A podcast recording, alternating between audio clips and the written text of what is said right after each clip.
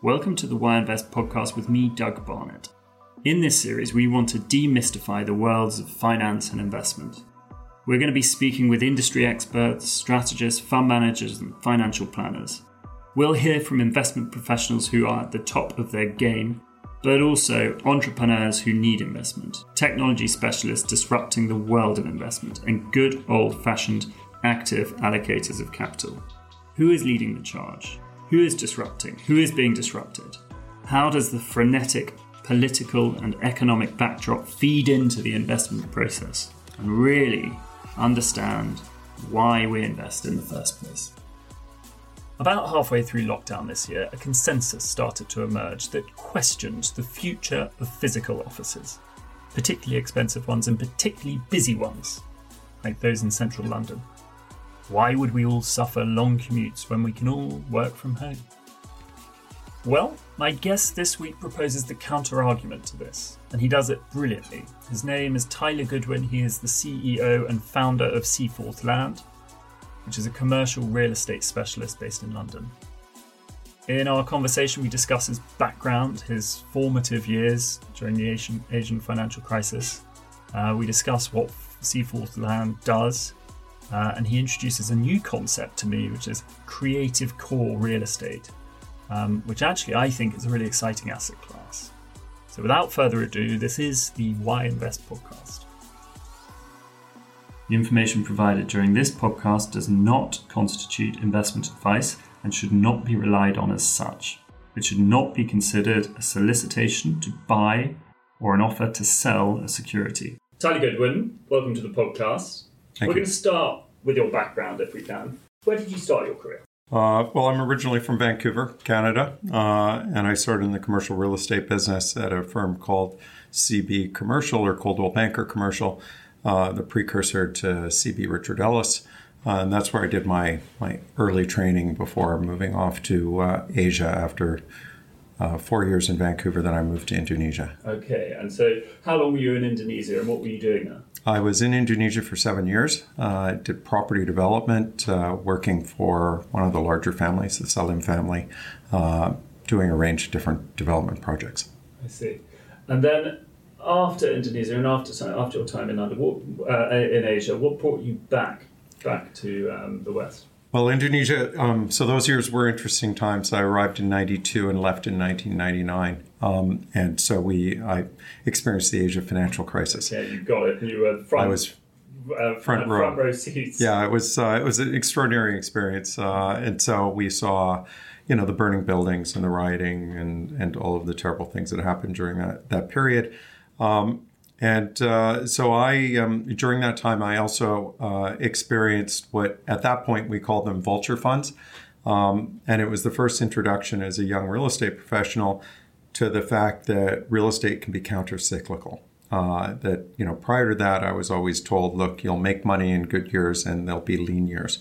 Uh, and then in the middle of the crisis, we had vulture funds, real estate private equity funds, flying in, meeting with us and saying, "So, what do you have? What are you interested in selling?"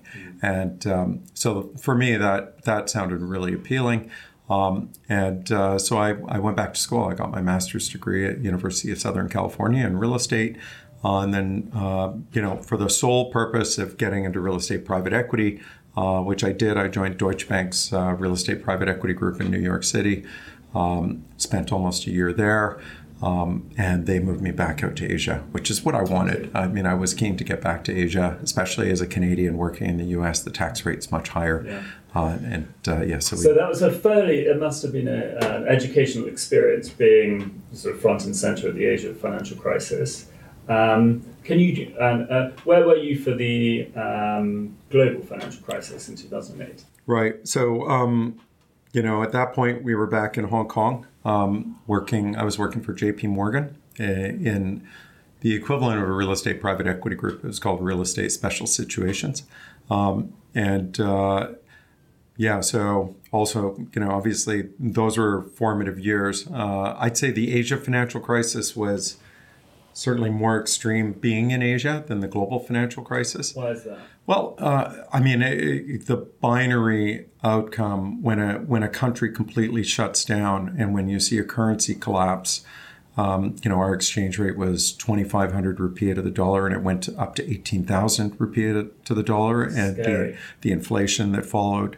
Um, but there were also, I mean, there were some great lessons in that in terms of how you how you manage your development, uh, making sure that you've got the right capital structure and the right joint venture partners. We had joint venture partners with Japanese, with Nissho Iwai Corporation and Toyo Real Estate who were great partners, great long-term partners with you know vision for the projects that we were developing.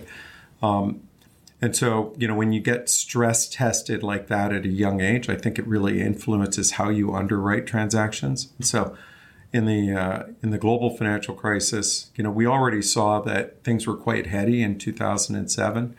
Um, so we were doing a lot of structured equity, so preferred equity positions, where you know our joint venture partner would have been making you know a sizable amount of money for us to hit our 20% returns. equity is somewhere between debt and equity. Uh, yes, exactly. So the idea being that uh, you know they they get extraordinarily rewarded for their gains, and we sit in a more you know first we get the first benefits of the cash flows, but cap our cap our upside, but also limit our downside. So we did a lot more of that going into the global financial crisis. So changing tack, now you are chief executive of Seaforth Land um, here in the UK. What is Seaforth Land?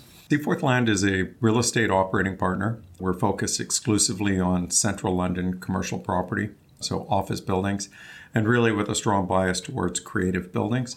So we manage institutional capital, investing in and developing commercial property. And can you define creative creative buildings and creative core real estate? Yeah. Uh, so so when we started this business, uh, you know, we we had a vision for, and, and there's very clear evidence for the bifurcation of the office market into what I would argue are commoditized office stock. So big glass, steel, you know, concrete. Yeah, mm-hmm. like you know, commodity stock that's serving a big back office function or is otherwise easily, you know, competed with with next year's new stock and then creative buildings which doesn't mean you're you're appealing to creative industries necessarily but buildings that are experiential buildings that for the right tenants think uh, Google and their headquarters up at King's Cross that they're designing right now and building right now, or or think um, you know a great example is the Post building, an adaptive reuse of a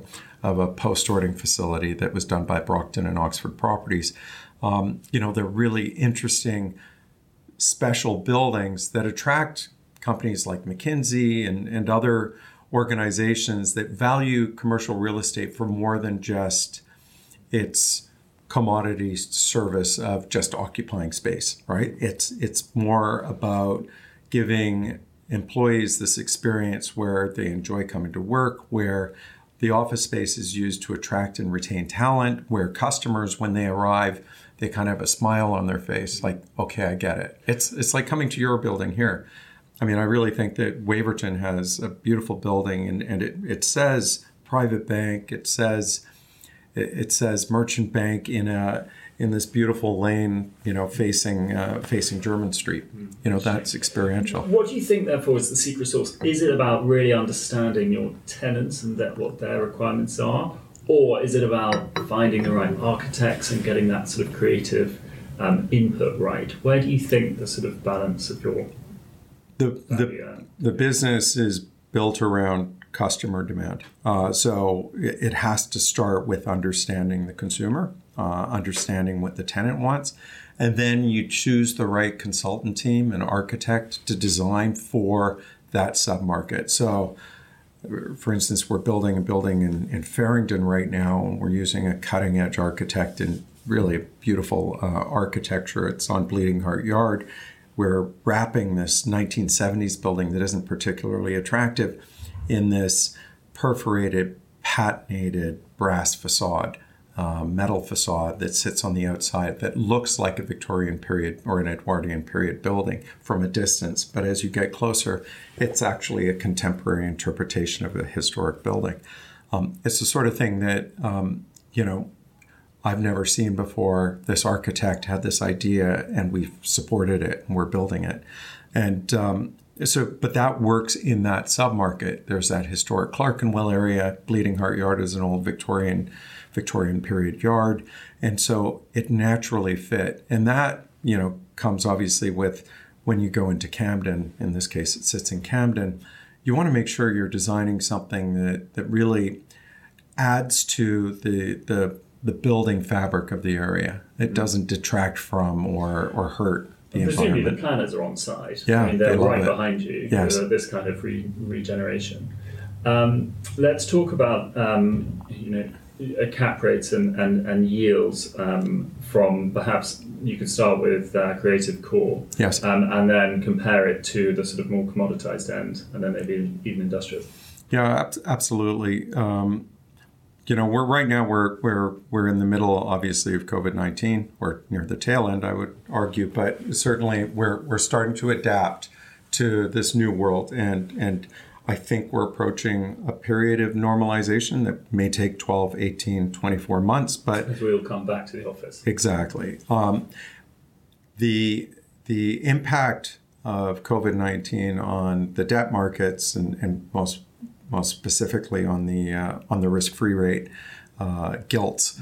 Um, you know, we benchmark in, in real estate terms. We look at the risk free rate as a ten year gilt, right? And and obviously, the England uh, the central bank has just recently in May had their first negative interest rate auction, first time in 326 years.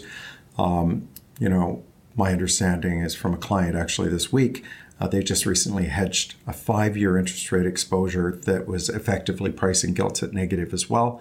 So, you know, the government, the central bank is is saying saying very clearly that interest rates are going to be low for longer.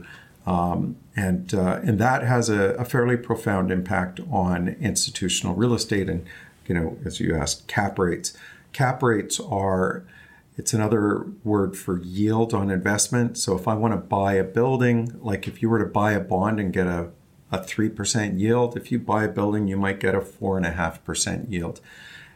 To simplify it a yield is a net operating income uh, or ebitda yield. Uh, it's the same as looking if you look at it the other way if you were to buy a building and get a 20 price earnings multiple that would be the same as buying a building that's delivering a 5% income yield so, so what's happening is right now yields are compressing because the risk-free rate is has declined. The ten-year rate is now 0.38 percent. Um, if you look at cap rates over the last five years, granted, all of that has been you know impacted by the referendum and then obviously the Brexit outcome. Um, that spread has been 2.9 percent. Um, so, argue So the spread, the difference the spread over the risk-free rate is 2.9%. So arguably, yields on buildings today for a core building should be 3.2, 3.3, but actually, you know, you can still buy a building at four, four and a quarter percent. So spreads have widened. Uh, markets inefficient. Uh, real estate market is illiquid, and it takes a while for the market to adjust. Um, I'm confident spreads are going to compress, and you know that on the basis that there's a there's a um, there's a weight of money waiting to be allocated to the real estate sector. So that's the next component. So one is just there's already a wall of capital, uh, institutional investors, uh, allocation of real assets across institutions. Like, and I, when I say institutions, I mean insurance companies, pension funds, endowments and foundations, sovereign wealth funds, etc. Their average allocation is over ten percent, but you know they're under allocated. So they're actually their target allocations are over 10 but their actual allocations are less than less than 10 and so there's i think 70 to 100 basis points lag depending on what institution you are um, in your target versus your actual so they're already trying to catch er, trying to catch up to their allocations and now the fixed income environment you know our, we're we're negative real interest rates and the governments are telling us we're targeting higher inflation, and so your cash is going to be worth less if you sit on cash. Uh, so that's pushing institutions out of their fixed income exposure and looking for tips like insurance protected securities or or real assets because of their hedge against inflation. Um, Do you think that uh, that that people um, uh, underpricing credit risk Yes. in that process? Yeah, so right now the credit markets are also dislocated. Uh, now, for core buildings, and I should explain what a core building is. Uh, you know, core real estate is buildings. If you think about office buildings that are owned by pension funds that have long-term, reliable cash flows and passive management. So you're not redeveloping it. You don't need to retenant it. You're just managing the building and collecting quarterly rents. Um, you know that those core buildings that that investment represents about 55% of total institutional allocation. And so the, the importance for looking at core first is everything benchmarks to core. Um, core investors in North America, their allocation, their debt, I should say, on that core real estate is 20%. It's very low. Uh, so actually, there's a less reliance for a lot of institutional investors. There's less reliance on debt than there might be in value add or further out the risk return spectrum. So as you invest in core and then you go core plus, slightly higher risk, slightly higher return, then value add, then opportunistic, where you know, or development, where people are taking a lot more risk. Uh, normally, they apply more leverage to that. It might be between 50 and 60% leverage instead of 20%. So, to your question with regards to the difference between uh, core commodity and core creative buildings, um, there's not a big difference today uh, because I believe that's fundamentally, I think many investors are still trying to digest what is the new definition of core. And it's not that the definition has changed, it's that underwriting standards for core investors have changed. They've tightened. Uh, they've gone back to where they should be, which is core is a passive asset class that's buying into, you know, reliable long-term cash flows. You know, the the, the days of buying a a WeWork occupied building with no covenant and calling that a core building, I think are gone, mm-hmm. right? Unless you get a covenant, you know, just because they're paying rent on a month to month basis doesn't mean, in my mind, that doesn't qualify as core. And I think a lot of institutional investors may have over, you know, overlooked that um, and uh, you could argue the retail sector. Some of these retail buildings should never have been sitting in core funds, but core managers were buying it because it was juicing their overall returns. And that's part of the challenge here is, you know, there, there are a lot of core funds out there where institutional investors have been, it's referred to as buying beta, mm-hmm. right? And so let's just draw a distinction between buying beta and, and, and great.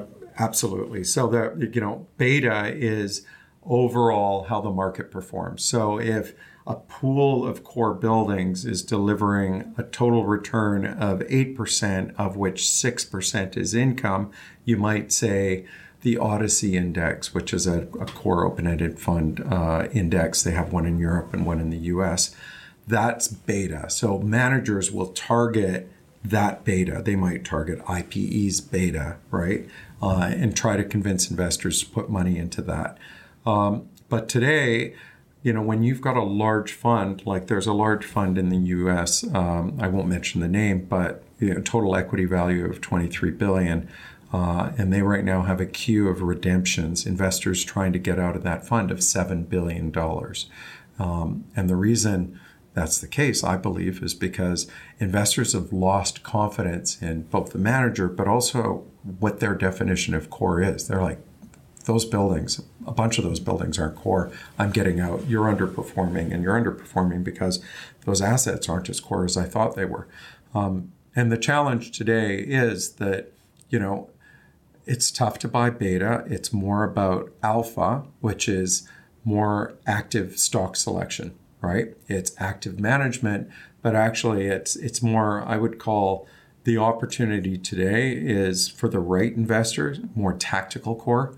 You've got to cherry pick your assets and build up a portfolio in this post-COVID world. Where do you think the sweet spot is, perhaps on, on sort of project value?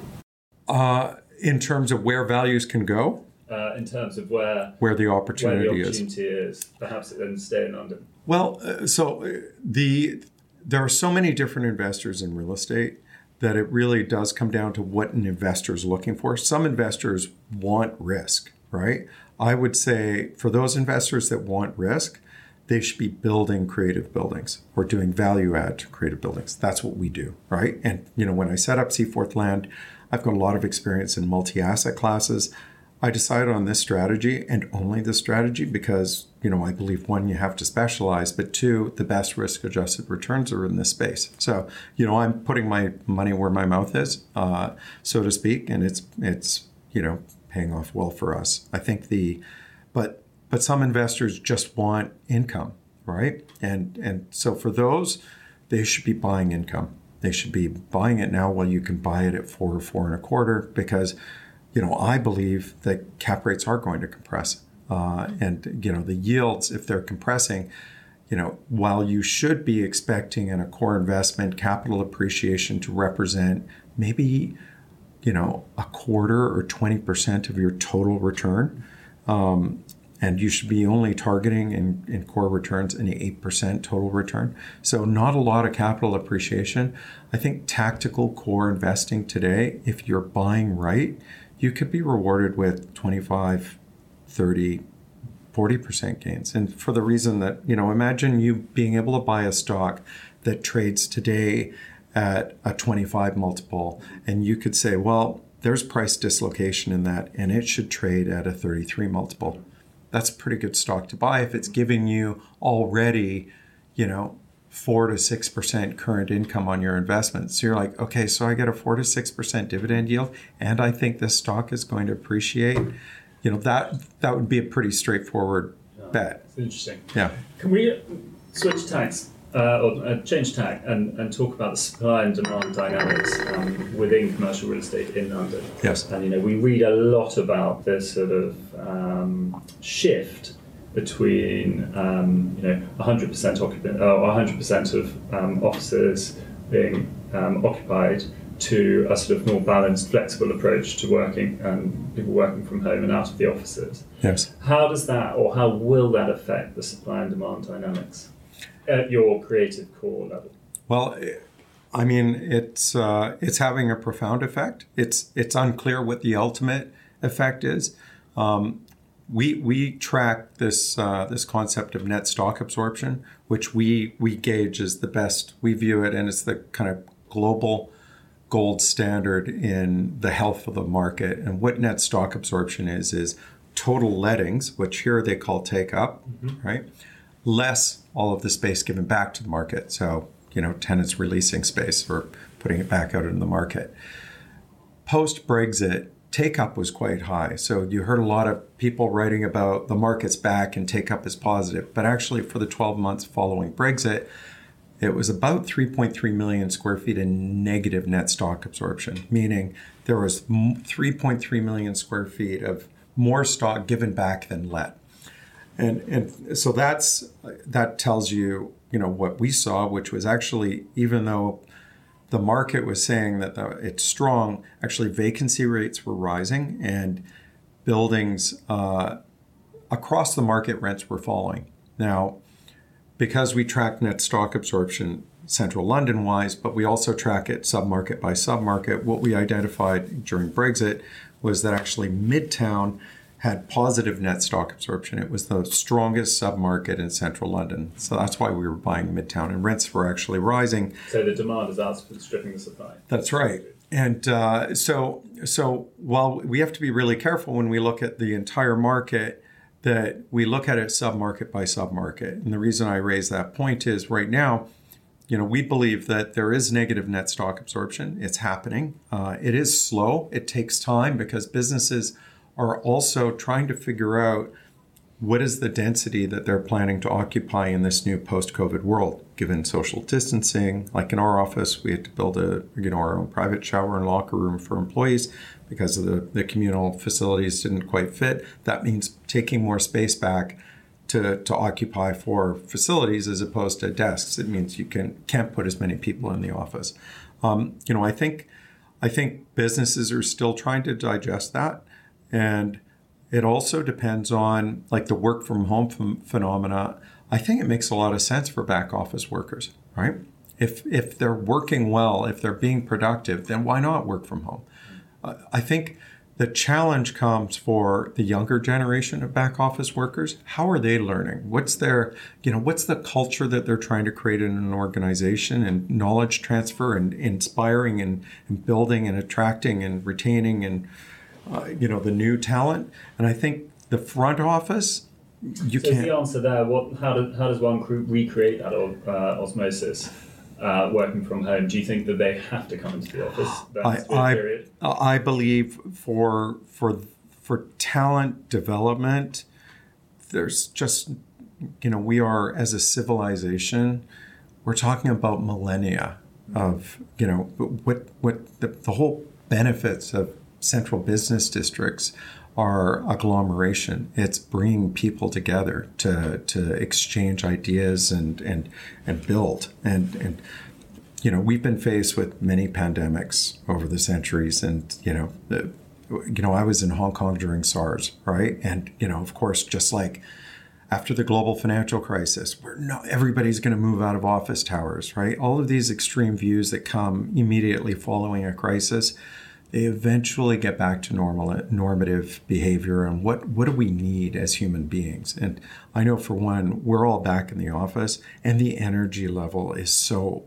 awesome. Like people are really sincerely happy to be back. And the young people are like you know there's kind of a bounce in their step. Well, then I, I suppose you touched on it, but those big tower blocks. I mean, presumably they have a balance of being a bit like a, a sort of factory-based um, uh, production line, and also the difficulty of trying to get people up to those the various levels safely.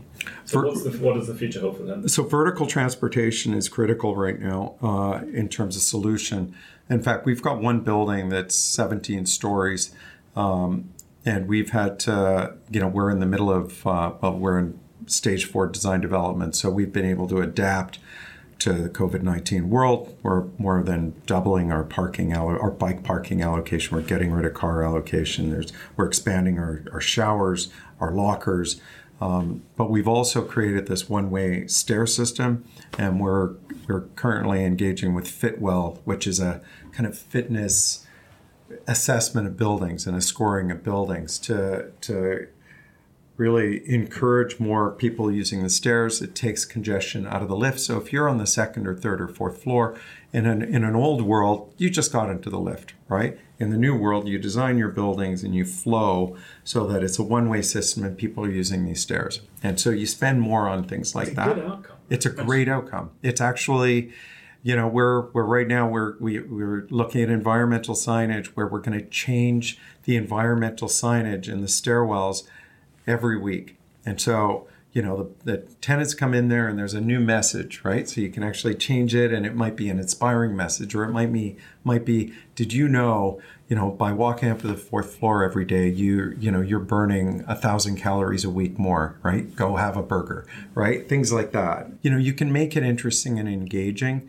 Um, you know, I think we we're all going to need to adapt our behavior in this post COVID nineteen world, but but I don't think we should overreact to this phenomena because again, I do think that there will be a normalization and you need to make sure that you're coming up with solutions. Like in our lifts one of the things we're looking at is when there's nobody in the lifts these ultraviolet you know um, lights turn on and kill all the any of the viruses right? So there's all sorts of things you can do. Yeah using technology but not not going overkill Going back to, I suppose, uh, uh, on turning turning to a sort of more financial uh, topic, how do you manage liquidity and funds coming in and out of your? You know, it's a great uh, it's a great question. Um, there's been so much evolution in how institutions look at the need for liquidity in commercial real estate. Historically, they've looked at it as a it's an illiquid asset class, and we don't want that. Ex- we don't want too much illiquidity. But I think now they're looking at their overall allocations. And if you think about equities and the liquid nature of most equities, uh, as well as fixed income and the liquid nature of fixed income most of the time. Most of the time. Yes, Key exactly. key- Of, of course, Ab- absolutely. liquidity can be a But but then when you look at real assets, what are you really trying to get? Are you looking for liquidity and you're investing in real assets? You probably shouldn't be because it's in a liquid asset class. What you should be looking at is the other characteristics that it gives you. Over time, real estate gives you a hedge against inflation, right? So, but it doesn't. Long term cash flows. Yes. Well, it's it's not just that. It's actually the long-term cash flows, depending how the leases are structured, should have an RPI or a CPI hedge in there, uh, you know, no less than X sort of uplift.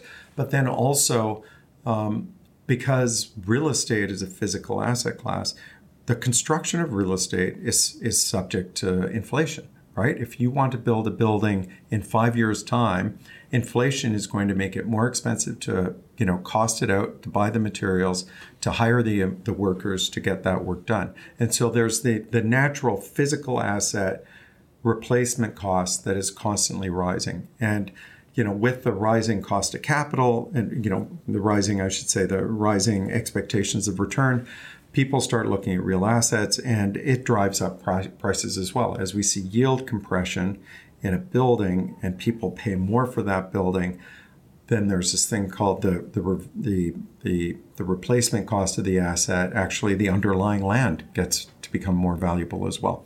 So so you have that benefit long term, not over the short term, but long term, uh, with the the hedge of inflation in real assets. Yeah, I see. Yeah, and turning, I suppose, to um, the COVID, turning back to the COVID crisis and, and thinking about, um, you know, as the, the government schemes uh, roll off, the rent support rolls back. Yes. What what do you think? What's the outcome? Are we going to see a, a, a further bifurcation? Are the, are the winners just going to be able to continue winning and, and the smaller guys um, uh, leave the market?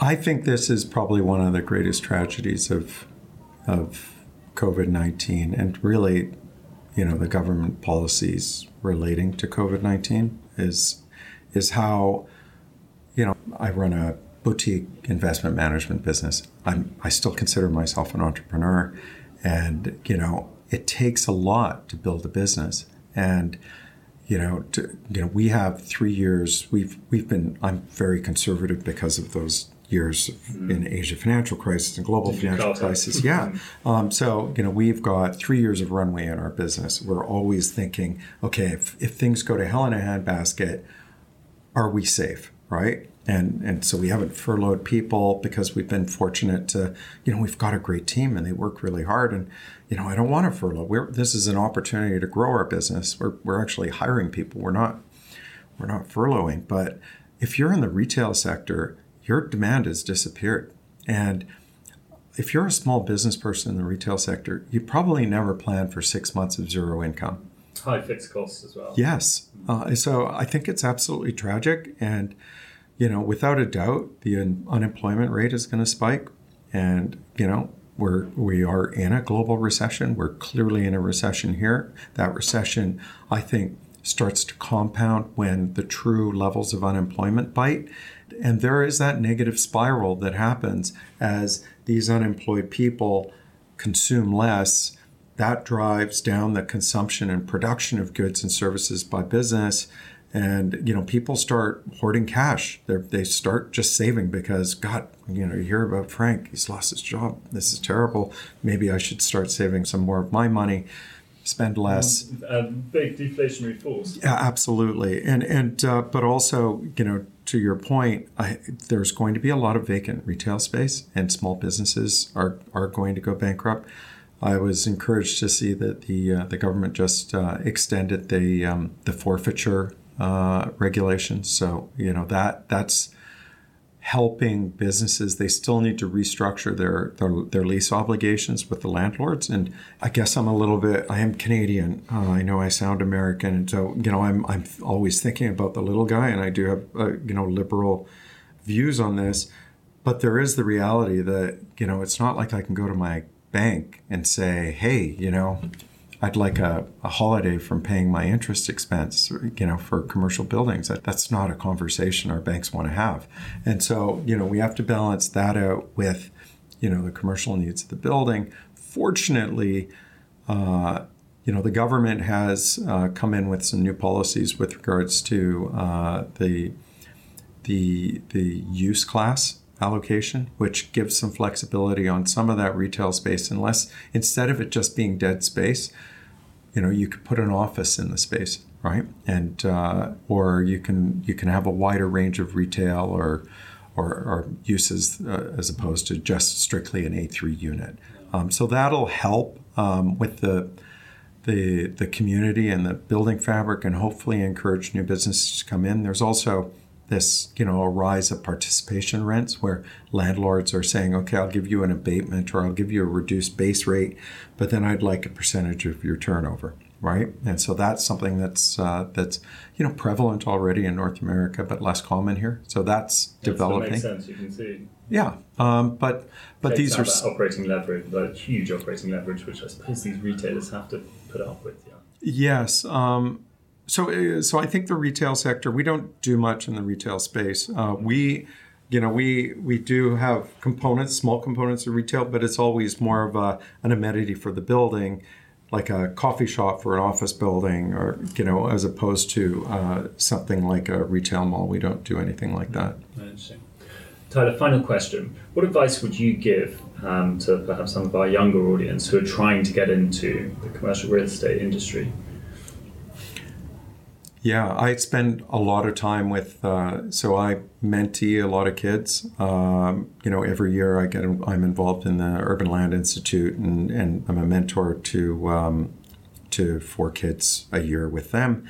Um, we're also quite active in Access Aspiration, which is the Mayor's Fund for London program that that helps uh, BAME and inner city youth, um, you know, get a leg up, and uh, we've really enjoyed that. Uh, I think find an organization that that wants to uh, wants to help. If you already have real estate expertise, a massive advantage. Find a mentor, right? Go out and seek one out, and you know, be inundated. maybe, but you know, the funny thing is, is that you know, people, you know, there's a difference between, you know, okay, I'd like you to be my mentor, uh, and then the actual follow up you find actually isn't that good. There's very few people that actually think about their mentor uh, and have sincere follow up and, and show the sort of effort because it really is a two way street. And and then it's not an investment really; it's a paying it forward, and it's so rewarding. I mean, when when you have uh, a mentee grow in their industry and you hear how they're growing at their job and and you know they call and say you know that advice you gave? That was really great. That's that's reward enough. I had it. In fact if you look at our board of advisors you know, I think about Stephen Wong, who's a you know he's a partner in our business now. He started on the board of advisors, or Kurt Roeloffs, who was my boss at Deutsche Bank. He was the global CIO in, in the in DB RREEF, and and you know he's a, he's our founding chairman. And you know it started as mentorship and people that I just really valued. You know Ralph Parks, Young Hacks, Susan Freeman. These are all people that you know when I asked them to be on our board of advisors, there wasn't any money in it. It was like you know, they've been a great source of advice. And I said, you know, I'm starting this business and I'd love you to be on our board of advisors and, you know, help guide me. Um, and I think they've, you know, they've since, you know, they're, they're definitely, um, they're, they're, you know, I've rewarded them some, some shares in the business, but more importantly, I think they just see what we're doing and how we're doing it and they find that rewarding. Um, I'd hope that's, you know, a big reason. And I think for, for the young generation, go out and find a mentor. Um, and also make sure you're balancing your expertise between qualitative skills and quantitative skills because real estate as an asset class is is is an institutional asset asset class first and if you don't have good quantitative skills if you don't have modeling skills as a young person like financial modeling skills you really need it if you don't eventually somebody younger and smarter that's put in the effort on those modeling skills is going to take your job. So invest early. Yeah. Tyler Goodwin, thank you for joining us. Great. Thank you very much, Doug. Thank you for listening to the Why Invest podcast with me, Doug Barnett, and our guest this week, Tyler Goodwin. For more information on Seaforth Land, head to their website at seaforthland.com. And if you've enjoyed the show today, why not like it or subscribe and tell your friends.